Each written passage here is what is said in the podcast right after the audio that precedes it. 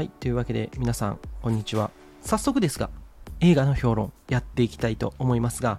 今回はですね、新作映画ですね。はい、先週末、ね、新作映画見てきましたので、その感想を喋っていきたいと思います。ということで、今回はですね、レーシングゲーム、グランツーリスモ、その優秀なプレイヤーを実際のレーサーとして育て、そして実際のレースに出してしまった、まあ、そんな驚きの実話があるんですけども、まあ、それをね、ベースにした作品、グランツーリスモ。こちら鑑賞してきましたので、こちらの感想を喋っていきたいと思います。というわけでね、早速あらすじから紹介していきましょう。世界的大ヒットのドライビングゲーム、グランツーリスモのプレイに夢中なヤン。父親からは、レーサーにでもなるつもりか、現実を見ろと呆れられる日々。そんなヤンにビッグチャンスが訪れる。世界中から集められたグランツーリスモのトッププレイヤーたちを本物の国際カーレースに出場するプロレーサーとして育成するため競い合わせて選抜する GT アカデミーだ。プレイヤーの並外れた才能と可能性を信じて GT アカデミーを立ち上げたダニー・ムーアとゲーマーなんかが通用する甘い世界ではないと思いながらも指導を引き受ける元レーサージャック・ソルター。そしてバーチャルなゲームの世界では百戦錬磨のトッププレイヤーたちがそこに集結。彼らが直面する想像を絶するトレーニングやアクシデントの数々不可能な夢へ向かってそれぞれの希望や友情そして葛藤と挫折が交錯する中でいよいよ運命のデビューの日を迎える。ということでね。はいあらすじ紹介しました。つうわけで早速映画評論やっていきますが、まあ、そもそもグランツーリスモって何ってところから喋っていきたいと思いますがまあ、このグランツーリスモシリーズって、まあ、ゲームのシリーズがあるんですけども、まあ、タイトルだけ聞いた人もいるんじゃないですかね。僕はプレイしたことないです。はい。ただ、あの、ゲームとしてグランツーリスモってゲームがあるのは知ってるんですけども、まあ、これはソニーインタラティブエンターテイメントから発売されているゲームソフトのシリーズで、山内和則さんによって考案されて、彼がね、代表取締役を務めるポリフォニーデジタルっていう会社があるんですけど、そこで開発を行っているゲームです。で、1作目が1997年、初代プレイステーションで発売されて、まあ、それ以来ナンバリングシリーズ化されてって、現在では最新作、グランツーリスモがプレイステーション5、だからもう最新機器ですよね。それで発売されるということで、まあ、かなりの長寿シリーズになってるゲームシリーズですね。で、まあ、ジャンルとしてはドライビングカーライフシミュレーターっていう一応、ジャンルではあるんですけど、まあ、レースゲームですね。簡単に言うと。まあ、そんなゲームがグランツーリスモです。で、まあ、これね、あの、グランツーリスモってどういう意味っていうと、なんか自動車のカテゴリーの一つにグランツーリスモっていうカテゴリーがあるらしくて、まあ、これ一応なんかその定義としてはそのグランツーリスモの定義って何かっていうと GT、まあ、イコールレースに参加できる高性能車種もしくは優れた走行性能を持つロードカー、これをグランツーリスモっていうなんかその自動車のカテゴリーであるらしくて、まあ、そこからタイトル取ってるということです。で、まあ、このグランツーリスモっていうのはゲーム業界では世界に数多くする、まあ、レーシングゲームって世界中にいっぱいあるんだけど、まあ、その中でも頂点に立つシリーズとして言われて、日本だけでなく世界中で抜群の知名度を誇ってる、まあ、超プレイヤーの多いゲームなわけですね。だから、まあ、さっきも言ったように、まあ、車とかレースカーに基本的に僕あんま興味ない僕にもね、知ってるし、まあ、そのゲームのタイトルは全然グランツーリスモって聞いたことあるので、まあ、そういう方多いんじゃないでしょうか。やったことないけどタイトル知ってるよって言うと多いんじゃないでしょうか。まあ、そんなね、長寿ゲームなんですけど、このゲームはその長寿、まあ、長い歴史の中でとんでもない偉業を行ってるんですね。それがゲームのベストプレイヤーを実際のレーサーにしちゃったっていうものなんですよ。今作の主人公、ヤン・マーデンボロー。これも実在の人物なんですけども、まあ、そのゲームをプレイしてそこからレーサーになるっていう、まあ、そのとんでもない企画に参加し、実際にレーサーとして活躍した人物なんですね。このヤン・マンデボローさんっていうのは。で、今作はそんなヤンがゲームプレイヤーから一つの偉業、まあ、ルマン24時間耐久レースに挑戦するまでを描く、まあ、基本的には実話ベースの物語であるということで、はい。まあ、そういう実話ベースの物語なんです。だから、この映画、まあ、嘘もあるけどね、うん、フィクションの部分もあるけど、でもまあ、あのこれが本当に行われたんだ。すげえっていうね。まずもうそれだけでもうなんか見る価値あったなっていうところあるんでぜひぜひちょっとそういうところで興味ある方はね見てほしいんですけども、まあ、今作の驚きって何っていうとね僕はこのね映画に監督ニール・ブロムカンプニール・ブロムカンプですよを起用したことじゃないかなと思いますまあこれまで第9地区とかチャッピーとかエリジウムとか、まあ一回面白い SF 映画を撮る名手、もうニール・ブロムカンプですよ。ぜひぜひあのちょっと名前だけでも覚えて帰ってください。ニール・ブロムカンプ。はい。まあ、例えばですね、あの僕好きな映画で第9地区ってあるんですけど、これはね、あの肉体の変容に恐れおののく主人公。でもそのことで自分が最初差別してた存在に、まあその肉体が近づいてっちゃうっていう話なんだよね。まあ簡単に言うと、エイリアンになっちゃうんですよ。でもエイリアンは最初地球人からめっちゃ差別されてたんだけど、とある事故をきっかけに主人公はエイリアンになっちゃって、で、そこで差別してたはずの存在に自分がなってしまって、あ、こんなにこいつら辛かったんだいうことを他者の痛みを知る作品なんですよね。で、これが本当にね、まあ、すごいやっぱりめちゃくちゃ面白いんですよ。まあ、なので第9地区、まあ、おすすめなんですけど、あとね、まあ、面白い映画で言うと、エリジウムですね。まあ、これは余命いくばくもない男が最後に、まあ、宿った、なけなしの正義感を振り絞るタイプの映画で、まあ、男泣きタイプの映画ですし、ね、あとは、まあ、チャッピーっていうね、その人工知能の話だったりとか、まあ、基本的にはですね、このニール・ブロムカンプって、多くの作品がその倫理と SF っていう掛け合わせで構成されることが多いんですよね。ただ、今作はですね、ちょっとそれとは違うんですよね。まあ、今作って何かっていうと、非常に週刊少年ジャンプ的な話なんですよ。夢、努力、希望、友情みたいな。そんなね、まあ、ある意味スポコン、ストレートなスポコン的要素に溢れてた作品を撮ったんですね、ニール・ブロムカンプが。これちょっと僕、あ、なんか、すげえストレートなもの撮るんだなってちょっと驚かされたんですね。ただ、あのよくよく考えるとあの例えばですねゲームプレイヤーを実際のレーサーにしちゃおうっていうそれ自体が一昔前ならありえないことだし時代が時代ならもうこれってすごい SF 的なテーマだとも言えるわけですよねでさらにゲームの世界からリアルな世界でのレーサーという挑戦はあらゆる意味での変化を必要とされるものですよね。実際やっぱり命がけっていう部分で主人公ヤンっていうのはやっぱり自分の思ってる思考っていうのを108度変えさせられる大きな変化が迫られるシーンがあるんですけども、まあ、そういう意味では確かにそのニール・ブロムカンプ作品としてはちょっとなんか異例のスポコンっぽい話だなと思いつつ今まで描いてきた、まあ、その SF 的な要素だったりとか、えーまあ、変化っていうものを受け入れる主人公っていう、まあ、これまでの作品の要素が小さいにしろ、まあ、きちんと描かれていたのかなっていうふうに思えるんで、まあ、そういうところをやっぱ描くっていうところにあたってニール・ブロムカンプを、まあ、起用したのかなっていうふうにちょっと僕は思いましたね。うん。まあ、だからまあまあ、よく考えたらまあちょっとストレートなスポコンなんで、ん？と一瞬思うんだけど、まあ、ニール・ブロムカンプが取る理由っていうのはまあまあ、ちゃんとあったなっていう思いました。はい。まあ、この辺りなんかすごい、うん、ちゃんとしてんなと思ったんですけどね。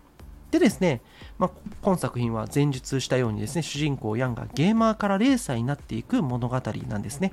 まあ、このヤンっていうのは幼い頃から車が好きで、まあ、その興味がゲーム、グランツーリスモをプレイする情熱になってたんですよ。ただお父さんはね、元プロサッカー選手で、ゲームばかりの息子にね、少しは外へ出ろとかさ、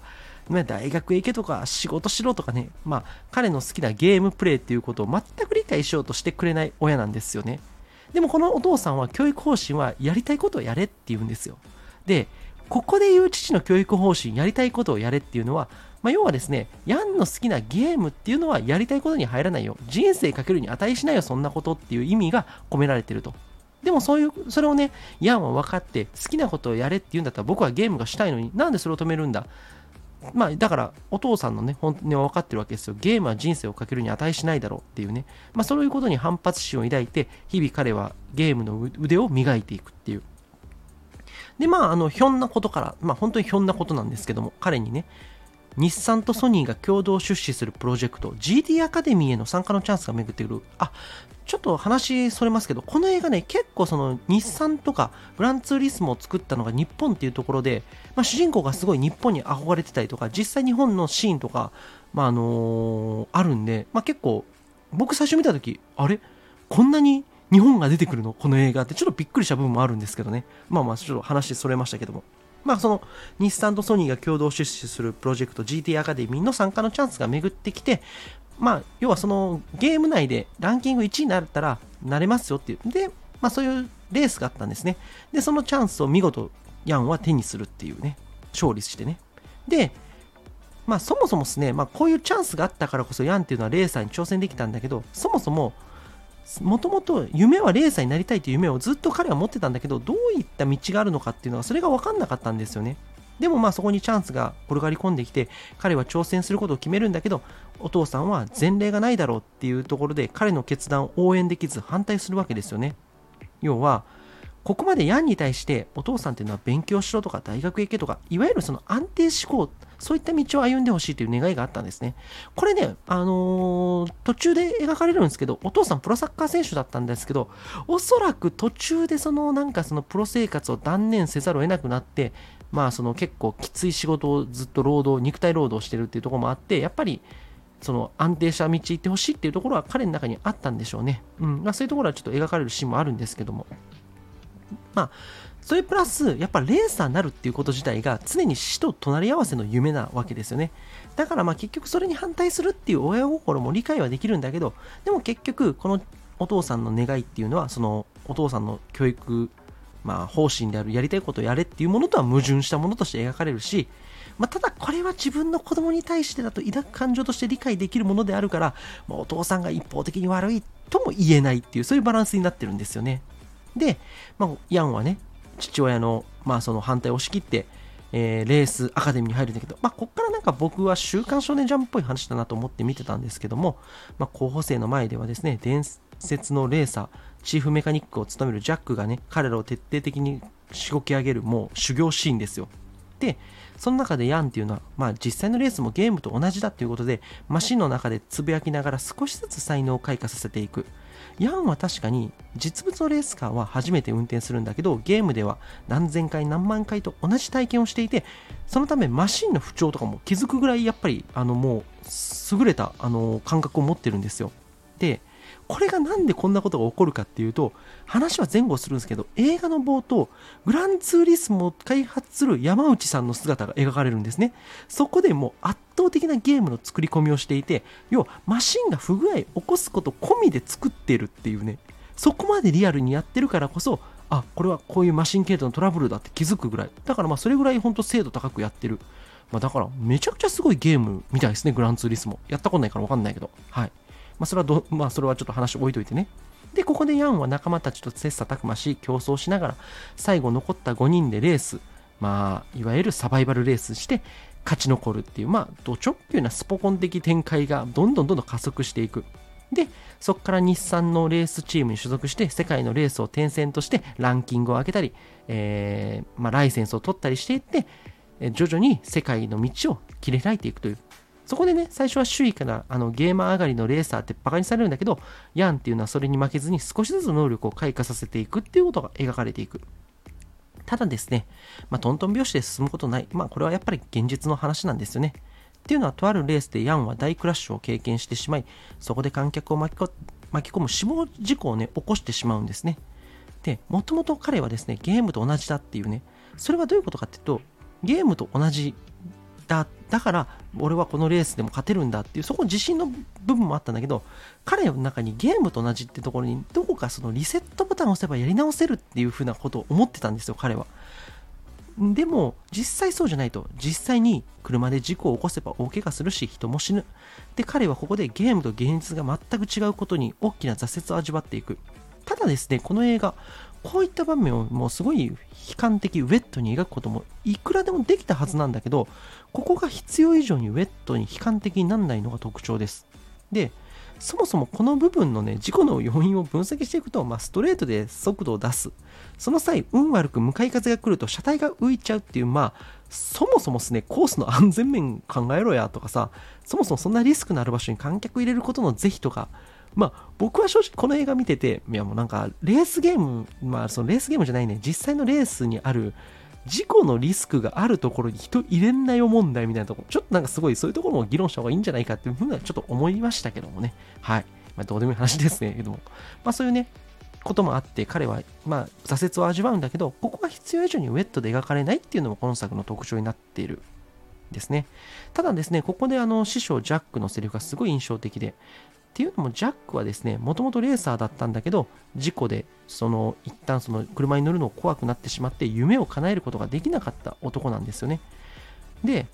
彼がね、お前は事故で終わったレーサーになるのか、それともこの事故もお前の物語の一つするのかっていう二択を迫っていくわけですよね。要は、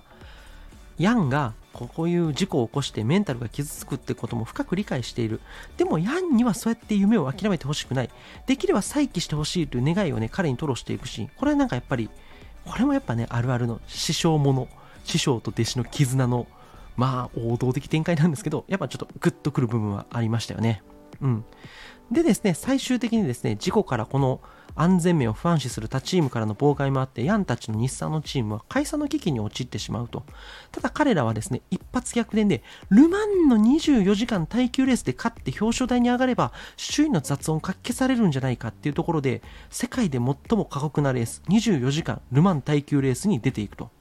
いうことになります。まあ、ここではですね、まあ、24時間のレースっていうのは3人のレーサーでチームを組むっていうことで、かつてクラックを共にした仲間、GT アカデミーの仲間とチームを組む。ね。ここでさ、過去蹴落とし合い、サバイバルした仲間ともう一回手を組むっていう、まあ、これもなんか非常にスポコン的だし、仲間たちはね、何があってもお前の味方だっていうヤンを慰めるシーンも印象的でしたね。ただ、欲しいのはですね、まあ、しゃあないんだけど、尺の問題上、前半の GT アカデミーの描写で、そこで仲間とライバルと切磋琢磨するシーンはあるんだけど、ここの交流がね、ちょっとね、気迫っちゃ気迫なんですよね。要は、ちょっと尺をそんな取ってないんですよ。うん。そこでのドラマの深い、あのー、深さがない分、ここで仲間と久しぶりに再会しても、ちょっと感動なくて、このシーンってもっといいものになり得たはずなんだけど、ちょっと淡白だし、うん、なんか彼らの中になんでそんな友情があるのかっていうのをなんか十分な友情をなんか感じさせるエピソードっていうのが映画の中にあと1個2個ぐらいあればね良かったんだろうけどちょっとそこはねあのなかったんで僕ちょっと残念というかまあ淡白だなと思いました。うん。ただね、まあ、ここであのこのレース3人でチームになって戦うルマンのねが始まるんだけど最初はねあのヤンは事故のフラッシュバックで走れなくなっちゃうんだけどジャックに喝を入れられて、まあ、ただここもね、仲間の声があったらよりドラマティックになったかもしれないなっていうちょっとないものねだりのね、とこもあったりとかするんだけど、結局何回も走ってきたっていうね、ゲームだから、ゲームで何回も走ってきただろうってヤンが自問自答して立ち直るシーンはすごいね、やっぱり熱いものもあるし、ゲームだからこそ挑戦できた走り方っていうね、要は普通のレーサーは絶対思いつかない。現実のレーサーが絶対に思いつかない走り。ゲーマーだからこそできる走りをこれを現実にしたことによってヤンは勝利を手繰り寄せるわけですよね。つまりこれこの映画ちゃんと勝利のロジックはあるんですよ。彼がグランツーリスモのトッププレイヤーだったからこそ表彰台に上ることができた、まあ、ちゃんとねやっぱり勝利のロジックそのまあその源がゲームであるということをきちんと描く。やっぱりこの辺りねニール・ブロムカンプ監督の抜か塗りないテクニックだなと思わされましたね。